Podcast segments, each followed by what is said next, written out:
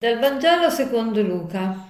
In quel tempo il Signore designò altri settantadue e li inviò due a due davanti a sé, in ogni città e luogo dove stava per recarsi.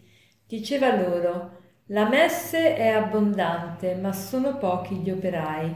Pregate dunque il Signore della messe perché mandi operai nella sua messe. Andate, ecco vi mando come agnelli in mezzo a lupi non portate borsa, né sacca, né sandali e non fermatevi a salutare nessuno lungo la strada. In qualunque casa entriate, prima dite pace a questa casa. Se vi sarà un figlio della pace, la vostra pace scenderà su di lui, altrimenti ritornerà su di voi. Restate in quella casa mangiando e bevendo di quello che hanno, perché chi lavora ha diritto alla sua ricompensa. Non passate da una casa all'altra.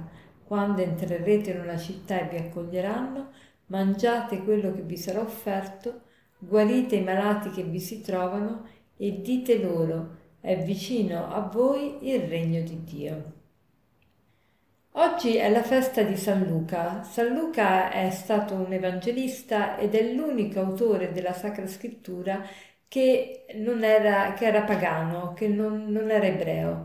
È l'unico autore, è figlio di, di pagani, è nato ad Antiochia e probabilmente non ha mai conosciuto Gesù, ma ha conosciuto invece la prima comunità dei cristiani e particolarmente San Paolo.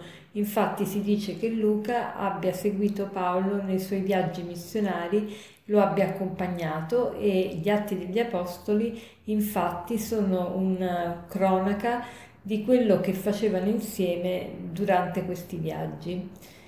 E oggi leggiamo appunto il, il suo Vangelo e qui dice che Gesù designò altri 72 e non solo li designa altri 72, poi dice pure la messa è abbondante ma sono pochi gli operai. E che direbbe oggi Gesù? Altro che 72. Oggi non ce n'è nemmeno uno che va ad annunciare il Vangelo, le vocazioni sono sempre di meno. La messa è abbondante, ma sono pochi gli operai. Pregate dunque il Signore della messe perché mandi operai nella sua messe. Ecco, questo è un invito che, che oggi il Signore ci fa attraverso San Luca di non dimenticare mai quanto è importante evangelizzare e quindi quanto è importante avere degli evangelizzatori. Quindi oggi siamo invitati a pregare per le vocazioni, non solo a pregare per le vocazioni, ma anche a lavorare per le vocazioni.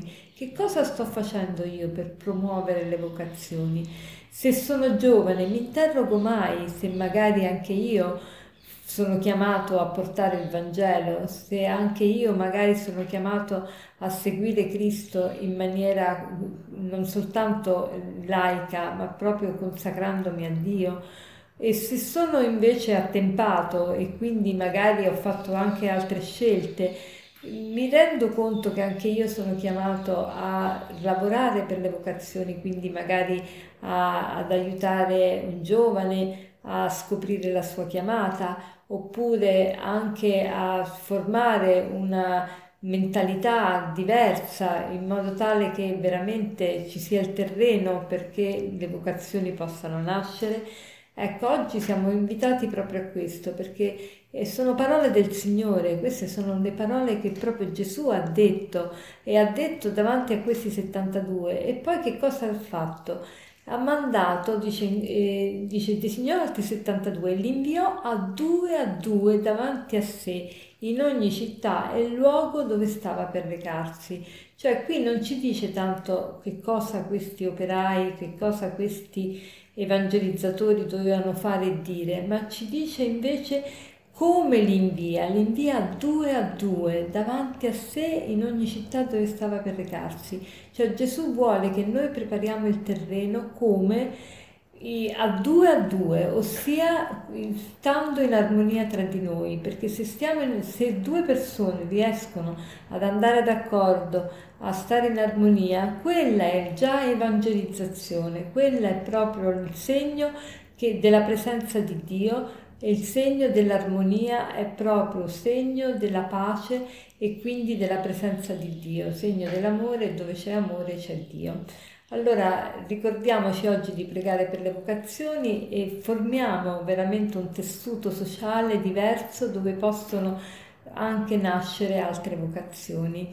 E per concludere vorrei citarvi un aforisma di San Francesco d'Assisi che diceva predica sempre e quando è necessario usa anche le parole. Buona giornata.